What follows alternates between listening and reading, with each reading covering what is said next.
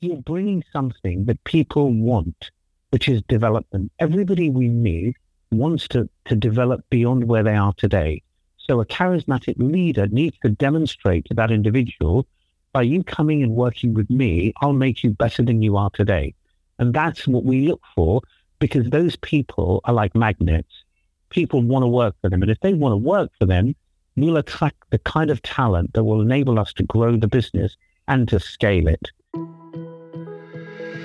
Welcome to the Inspire Podcast, where we examine what it takes to intentionally inspire. I'm your host, Bart Egnal, President and CEO of the Humphrey Group. And if you've ever asked yourself, how can you develop an authentic leadership presence? Or how can you tell stories that have people hanging off every word? Well, then this podcast is for you. And it's not just for executives. This is a podcast for anyone who wants to influence and inspire others in their work but also in their life. My guest on today's episode of the Inspire podcast is James Caan, and James is joining me from across the pond. Are you, are you in London right now, James? I know you're a, you're a globetrotter. Uh, no, today I'm in sunny Monaco in the south of France. So uh, a beautiful part of the world. I was just there this summer. I rode uh, with some friends our bikes from Paris to Nice, and we on our last day we rode over to Monaco. So you are in a beautiful spot. And, and James, just by way of introduction, uh, I'm not going to do you justice, but I think we could say you're a serial entrepreneur, you're a philanthropist, you have founded multiple globally successful companies. You you're also a panelist on a TV series that Dragon's Den You've uh, you know raised money. You've you've been knighted, and uh, and you've written written a book. So James, welcome to the Inspire Podcast. Delighted to be part of the show, Bart. Thank you so much for having me. Thank, yeah, thanks for being here. And you know, uh, among the many accomplishments you have, the one that that I think is going to be the focus of our conversation is your perhaps one of your more recent uh, enterprises, which is this organization called Recruitment Entrepreneur. And we'll we'll come to it in a moment, but really, it's your you've spent a career in building leaders. And so we're going to talk about, you know, everyone who listens to this podcast is really curious about, you know, what it takes to be an exceptional leader. And so we're going to delve into that. And I think you've got some unique insights there. But let's just back up. As as I said, you've had you've had this incredible career. So give us the Coles notes. Take us through your career. What has led you? What are some of the achievements and that you're most proud of uh, that people listening uh, should know about? So my career began like a lot of young entrepreneurs, kind of in my early twenties, when I had a passion of starting my own recruitment organization. So, like a lot of people, I came up with an idea, uh, wanted to set up my own business, came up with the name Alexander Mann. And what I really wanted to do was to create something that was differential in the market. Mm-hmm. And Alexander Mann was born, and it was set up with me, the yellow pages, and the telephone in a tiny broom cupboard in London's Pall Mall. And, you know, with a lot of determination, a lot of grit, a lot of ups and downs, like most businesses, it didn't just happen. Mm-hmm. Um, you know, there were a lot of roadblocks along the way. The idea that we had had never been tried and tested before, so it's quite unique the concept of RPO didn't exist. So finding clients to sell something that they'd never had, had never been introduced to the market before, that was a real kind of game changer of getting people to sign long-term contracts. So Alexander Mann by no means was a walk in the park. Mm-hmm. Um, it was an incredibly challenging business to launch. Finding people to execute something that had never been done before also was very different because the people we were hiring were not 360 recruiters. They were more like account managers. That model didn't exist before. The way we sold the proposition was different to what recruitment was sold. So nothing about Alexander to be blunt, was easy. But like m- many things, if you believe in something, if you genuinely convince yourself that you believe there is a market opportunity, you just have to convince the market of what you believe in you know, we knocked on door after door after door where people just weren't interested until somebody turned around and said, what you have is genuinely unique. It's different. And, you know, it's like everything. Once you get the first customer, all of a sudden the doors start opening. And so Alexander Mann was born. And over time, we've grown and accelerated that today.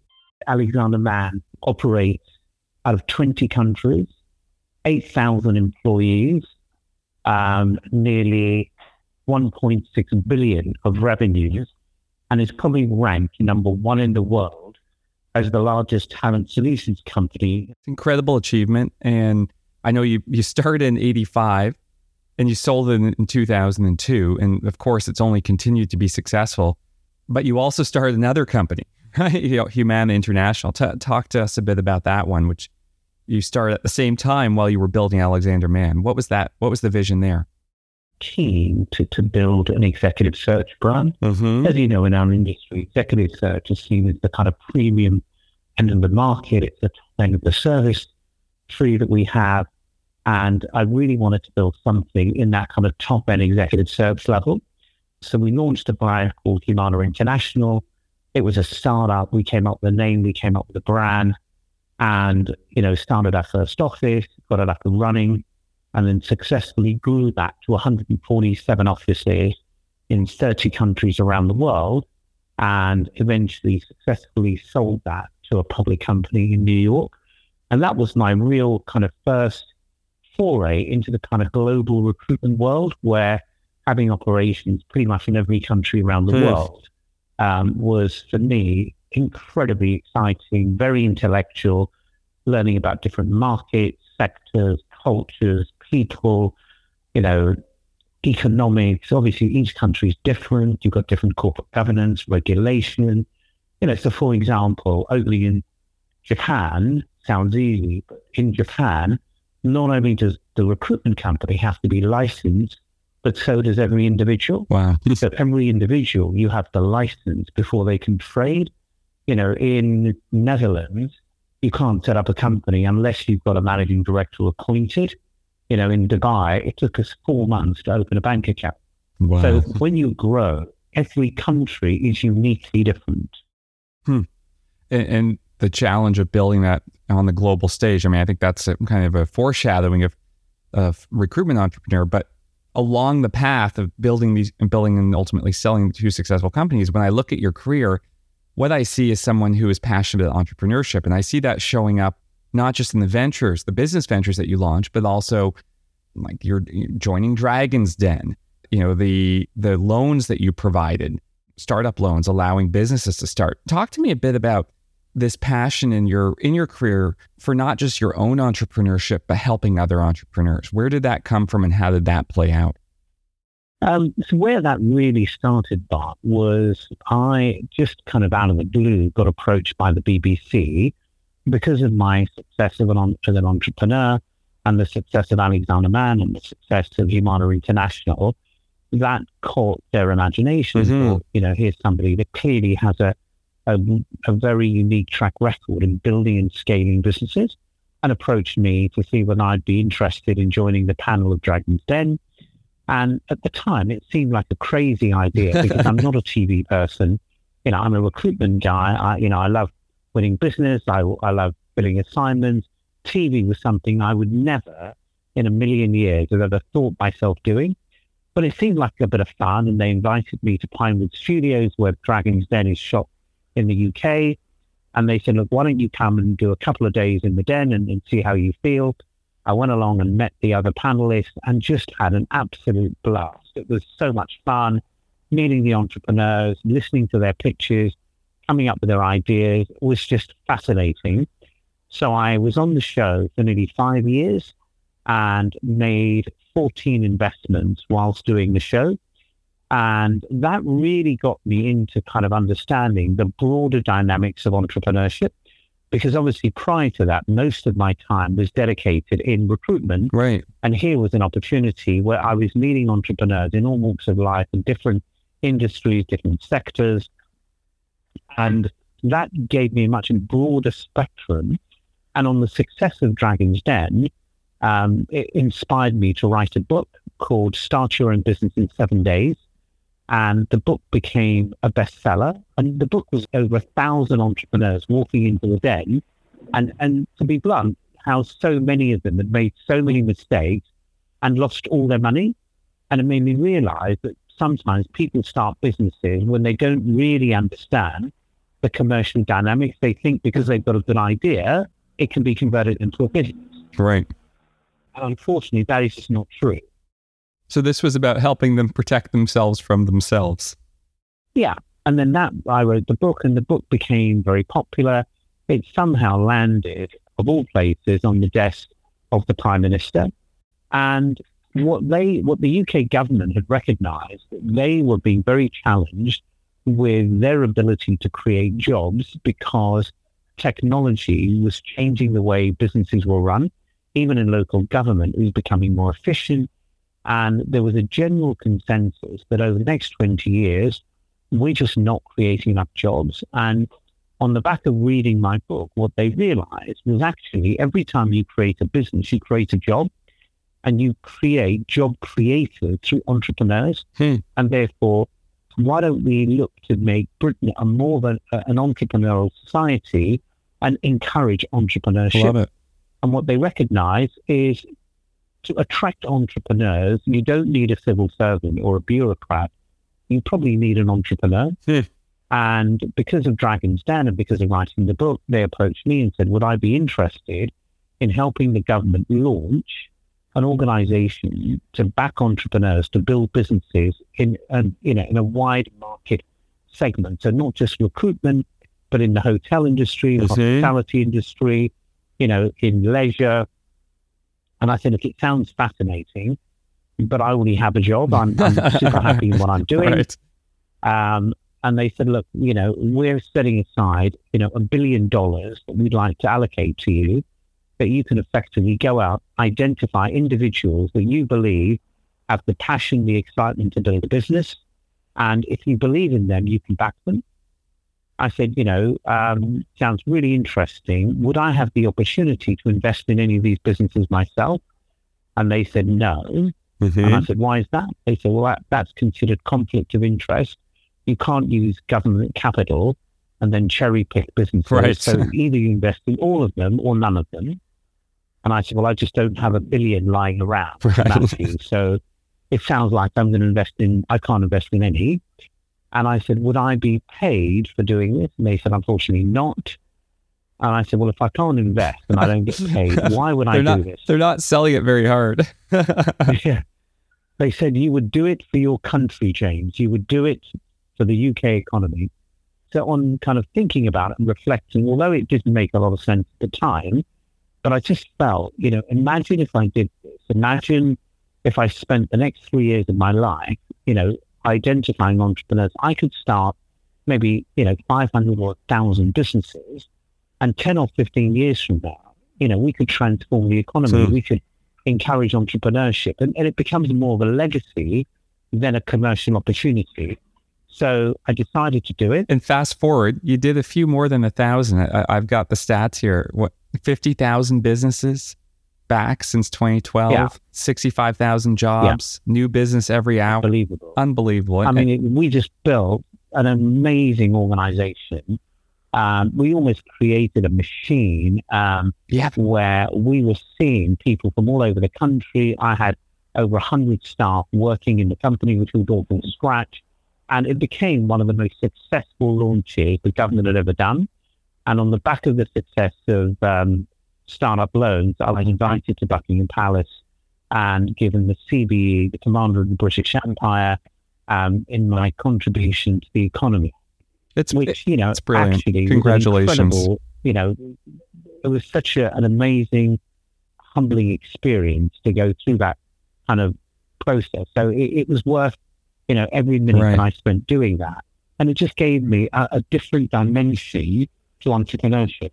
And so, really, that yeah, that, I mean, I think that kind of brings us up to your most recent venture. You know, so you've had this career, you have backed, evaluated, supported tens of thousands, probably over a hundred thousand entrepreneurs, and now you've kind of combined this passion for helping entrepreneurs, your expertise in the human capital and recruitment space, and you've you've created this new venture called Recruitment Entrepreneur.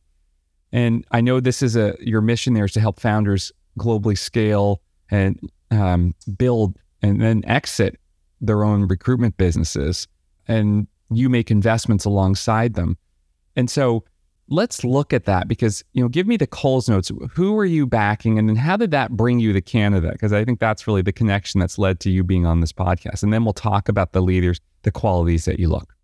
I mean, so I think when you take all of that experience together, and because my passion, because of my DNA, my entire career has been in the recruitment industry, I wanted to create an organization that allowed me to channel all my knowledge, expertise, experience in a sector that I love, that I'm very passionate about. So I created Recruitment Entrepreneur, which is a business that, that is very unique in the world. There is no other company okay. in the world that does what Recruitment Entrepreneur does. Recruitment Entrepreneur's positioning is we provide capital to entrepreneurs to help them build, scale, and ultimately exit their recruitment business. What we do is not just provide capital, but we provide a management team that can help you put the business together, design the brand, create the logo, build the website, find the offices, put in the technology, put in the CRM system, set up the back office, open the bank account, set up the company, create, you know, marketing collateral to attract talent into the business, help you define your customer acquisition strategy. And this is all accumulated with everything that I've done in my own businesses. So we provide literally cradle to grave in terms of helping entrepreneurs build something that is scalable. And when I look at my entire career, what I find around the world is there are lots of entrepreneurs who set up recruitment businesses but 73% of entrepreneurs in our industry never get beyond six to eight people. And there seems to be a pattern around the world that they get so far, but they always end up in the lifestyle businesses mm-hmm. that, let's be honest, Bart, will never exit, mm-hmm. will never create value. They end up making a living, but they don't build businesses. So what I recognize is what are the missing ingredients that prevent people from doing that? So firstly, most people, when they set up in recruitment, they're undercapitalized.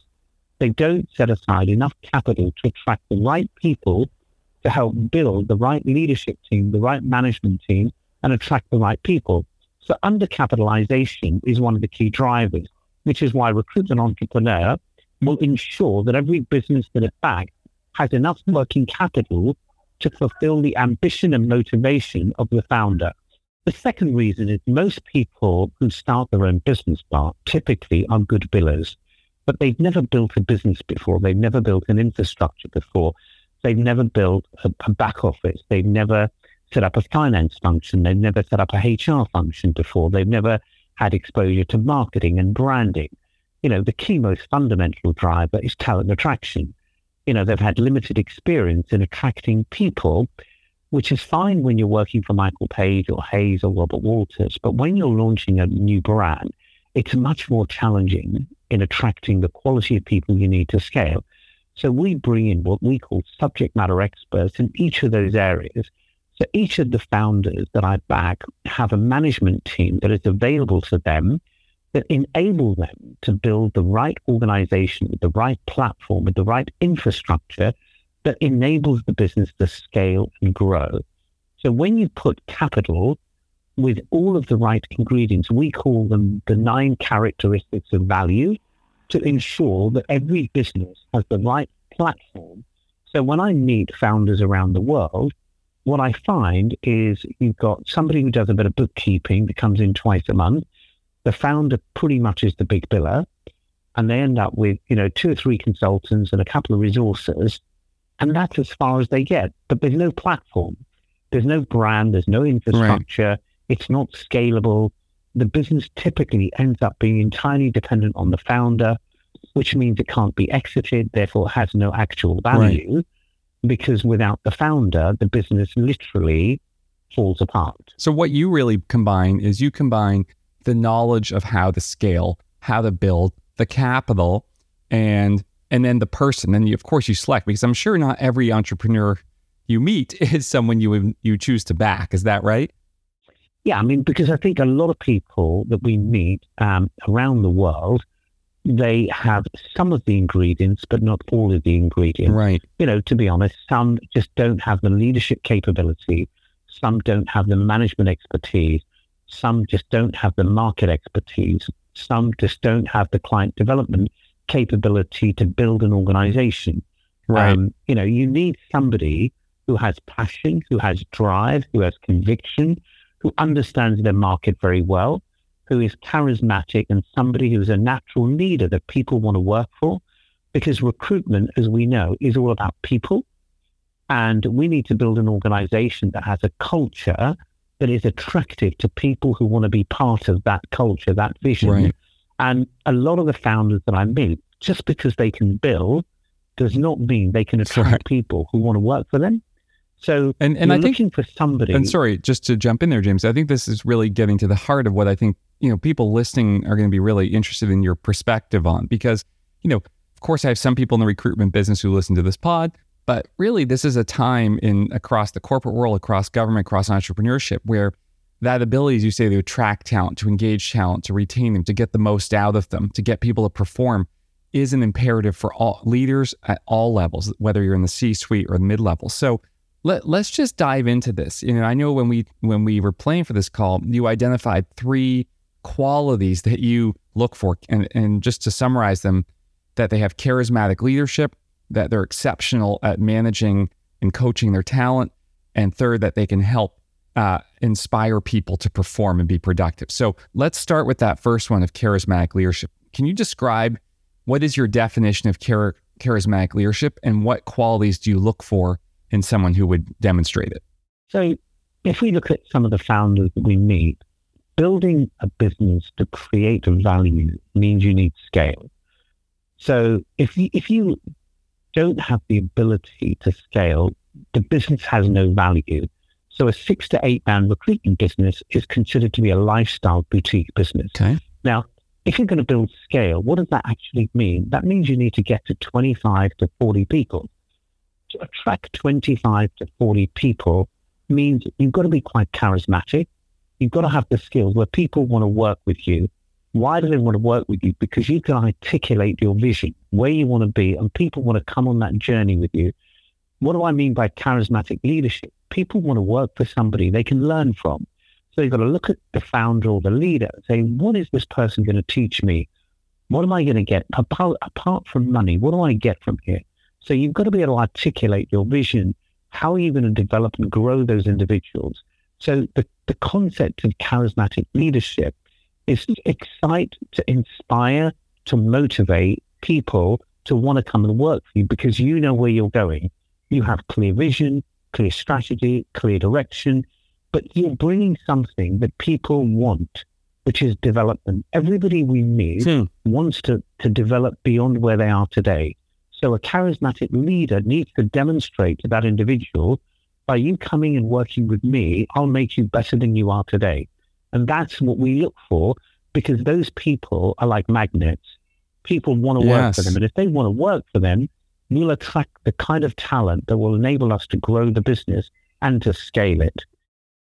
So before we turn to the, the second criteria, um, you've backed so many leaders in your career, obviously most recently with Recruitment Entrepreneur, but you know, with the British government, with Dragon's Who is the person that stands out to you when you met them, when you got to know them, as best personifying this kind of charismatic leadership?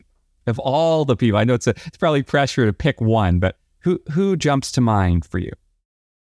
I mean, so I think what I think what comes to mind, Bart, as somebody who personifies that, is when we went to Canada and we were looking to partner with an organization that we could work with that that, that had the same ingredients as what we look for.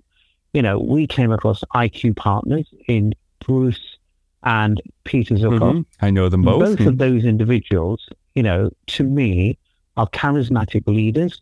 They have clarity of vision. They built already a very good organization that has really good values you know, the people they attract are solid, high quality individuals. So we saw a real synergy with Bruce and Peter at IQ Partners as somebody we could work with that could bring something of value, of integrity, professionalism, that when we were working with the founders, because what we tend our model about is in every country, when we back an entrepreneur, we have what we call a local partner. And in Canada, our local partner is IQ Partners. So IQ provide all of the local infrastructure, back office finance, accounting, marketing, HR, because they've already done that themselves.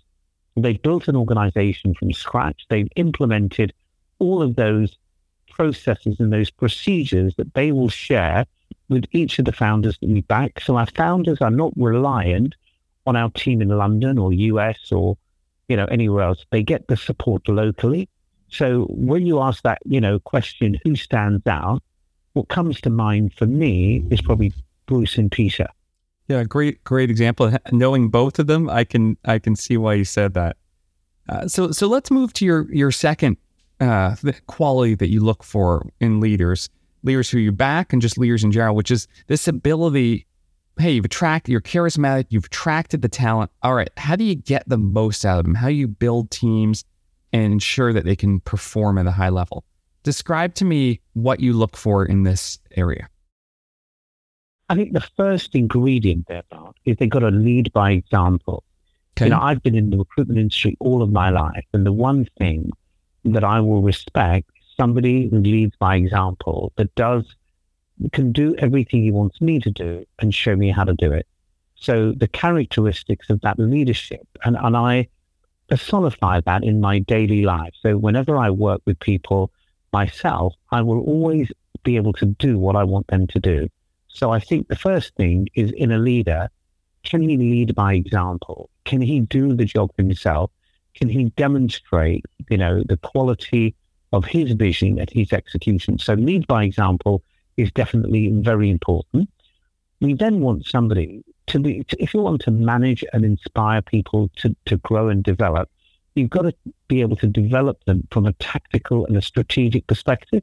So, you know, how are they attacking the market? What level of service are they providing? How do they penetrate those customers and, and develop deeper and wider relationships with that customer base? A number of people who join Recruitment Entrepreneur you know, may have been billing 400,000 a year, today are billing a million a year.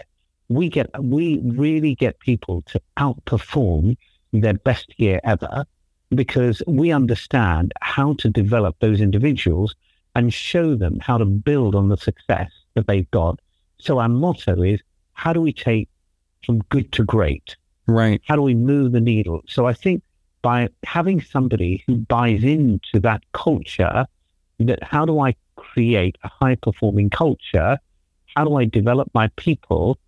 How do I get them to do more than they've done before? And implementing tactics and strategies that both inspire and motivate them to do better.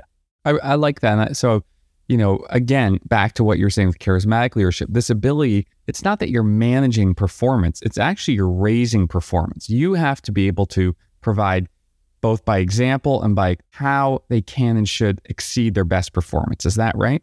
Yeah, because otherwise, why are they joining you? Right. Right. You know, because if they can't see there is a future for them, nobody moves sideways. People want to move forward. So we've got to set a structure together that can articulate and clearly demonstrate to the people that we are backing that we will be able to develop them. So the founders that we back, we turn you know, managers into entrepreneurs, entrepreneurs into business people. Because when they're running their own business, they're making real decisions. They are in charge of their business. They are responsible and accountable for the business they run. They'll be developed, mentored, and guide, guided to make good, sound commercial decisions that can change the course of the business. The reality is you've never had to do that before because in your previous life, you worked for you know, a corporate, a page. Well, let's be honest, 90% of the decisions are made for right. you. You know, you and now you're an, you now you're an entrepreneur and you have to do it all. So, so I'm I'm curious. So you have these people come to you in either from these big firms and then you back them and they want to be an entrepreneur or they run lifestyle businesses but they want to scale and you come so and you partner with them so you, you kind of have these two Correct. entry points now both of those as you've articulated involve very different kinds of work. You know, one is a very narrow focus, the being in the large organizations, you said you make almost no decisions and and you simply execute the work. And the other, you are making all decisions, but you're really more like a player than a coach. And so Yeah. How what would you you know we have people listening who are who want to take the next step. Some of them do want to become an entrepreneur and a leader. Some of them want to just move from an individual contributor to a leadership role. What would you say the biggest secret to making that that shift is? Like what lead what advice would you give people to say you're going to move from individual to leader uh, what does it take to be successful? I mean the question i would always ask people is why. Hmm. why do you actually want to do that because some people do it because they think it's you know the only next step available. right, right. and it's not because they're, ne- they're not necessarily qualified for it but you know otherwise does that mean i'm just going to be a biller? So i think i really want to understand why is it that you think you want to make that move? What is it that, that's inspiring you to want to do that? Do you really understand what's involved with it? So i think for me the why is always the critical factor because I would say in 70% of cases, people do it without really thinking it through. So, you know, and the truth of the matter is, it's not easy. And if you don't have the right characteristics, because just because you can build does not mean you can manage. Hmm. You know, and, and we've both seen that in our careers. A lot of people get promoted into a leadership or management role because they happen to be the biggest biller. But we also see that they are not always the natural leaders of those businesses. So the first thing I generally want to understand is why is it that you want to do that? What is it that you think you bring to the table? And how is it that you feel that you can translate your experience across other people? Because it's not easy. Yeah, I think you're you're bang on. And, and do you really want to do that? I mean, I was just at a conference. I'm I'm uh, you know I've been privileged to um, come into the business. My mom had started the company. She was an incredible individual contributor, and she was very clear to, or solopreneur, I should say, that she did not want to build a business. And I came along and said, "Well, I want to build a business." And you know, eventually, I was fortunate to be able to do that. But I, I, t- it was challenging because she didn't want that growth. She didn't. She liked being with the client and not having to deal with all the process people and systems. Uh, that was more my passion. But I often do have entrepreneurs in the training company space who say, "Oh, I should. How do I get to you know two million, five million, ten million? I say, "Well, you know, you got to ask yourself if you really want to." So I think that's that's a great question to ask. And I think once you once you ask, you know, why is it that you want to do that? And then secondly, are you actually aware of what's involved? Because I think once people understand yes what's actually involved, they realize it's probably not for them. Right. And yeah, and, and then I'd say that the third was, and will you enjoy that? Will you actually enjoy that work? And most don't. And I think the, the best piece of advice I can ever give anybody, if if once you understand what's involved, if it's not you, the best advice I can give you is don't do it. you know, and, and sometimes knowing what you shouldn't be doing is just as powerful as knowing what you should be doing. Is there a is there a ceiling for people where they're like, this is as high as I can or should go? No, I think the ceiling is only ever set by the individual. Okay. You know, when I've looked through my career, I'm not competing with anybody else. I'm competing against my own capability. Everybody that we meet, you know, a recruitment entrepreneur, some will build a business to 10 people, some will get it to 20, some will get it to 40, some will get it to 100. My most successful entrepreneur currently is managing 323 wow. people and has grown an extraordinary business. Now, what separates those people is they all have a different goal and a different ambition and a different set of skills. They're not all the same. You know, some get to 20 and feel so excited, so motivated that they've got to their level you know, somebody else gets to 50 and feels they've just started.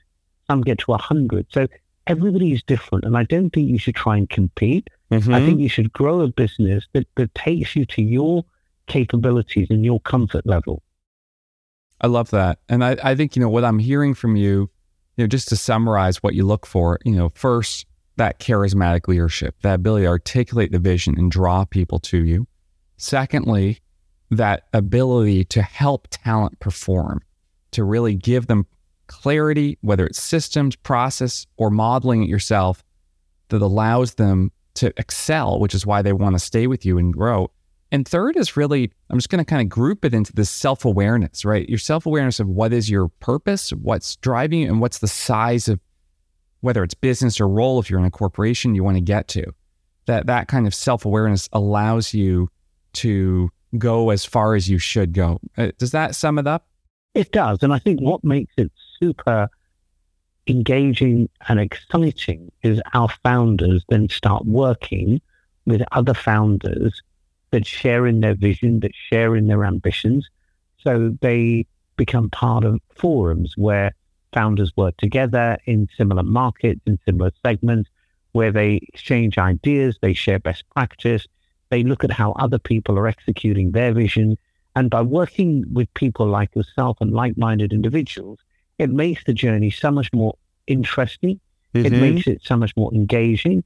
And what I found is people learn as much from each other as they learn from a classroom yes. environment. So we do a lot of a lot of work on shared learning where we try and encourage as many as our founders and put them into groups of similar sizes or or synergistic in their specific market sectors. Um, and you create this kind of global community where you're not just interacting with founders in Canada, but you're interacting with founders in the US, you're interacting with founders in Europe, and you can see how different people have developed their success to different levels. So, you know, if you're a founder with me and you've got to 10 people, but you want to get to 20, then I'll put you with a group of people who are already at 20. You know, if you're building a group where people are doing 10 million a year, if you're at 10 and you want to get to 20. So that becomes such a, a, great Powerful. benchmark because it demonstrates to, that everything you want to do, somebody's already done that and they'll right. share with you because we're part of the same family, we're part of the same investor group, and therefore people are not trying to hide. You know, they're very open, they're very engaging, and they will they'll share because that's our culture. I totally agree. I mean, for me as an entrepreneur, having that community of entrepreneurs and the open transparency in my industry has been invaluable. And it, and as as this conversation has been invaluable, I know I know we could go on. I, I want to be mindful of your time because I could talk to you for three hours about, about all of this. But what I'm really taking away, and what I hope everyone listening is taking away from someone who has achieved so much as you have, is that you know the ability to go from an individual contributor to a leader to a business builder is something that's within your power. It's a skill. It comes from that charismatic leadership, the ability to help others success, but it's really about how you can make others great. And it's but you've got to know that you want to do it. Mm. And if you do, there are people like yourself out there who will support you. So, absolutely. You know, thank you, thank you so much, James, for coming on the pod. Where I know you have an incredible social media following. Tell people listening how they can learn more from you and and connect with you. Um, if you simply go onto LinkedIn, look, um, just reach out, connect with me at LinkedIn, James Caan, recruitment entrepreneur. I'd be delighted to hear from anybody in Australia. Love to share with you our journey, our vision for what we want to build uh, in Canada. And what I'm super excited by is meeting like minded entrepreneurs in Canada who have a passion and a desire to build a business in recruitment they can really be proud of, where they can not just build a business, but they can create wealth and ultimately build a legacy. Thank you so much. I know what you and IQ are doing here in Canada and globally is going to be exciting for any entrepreneur who wants to build. So appreciate your time. We'll put links to your social and recruitment entrepreneur in the show notes. And thanks for being on the Inspire podcast. Lovely to talk to you. Take care.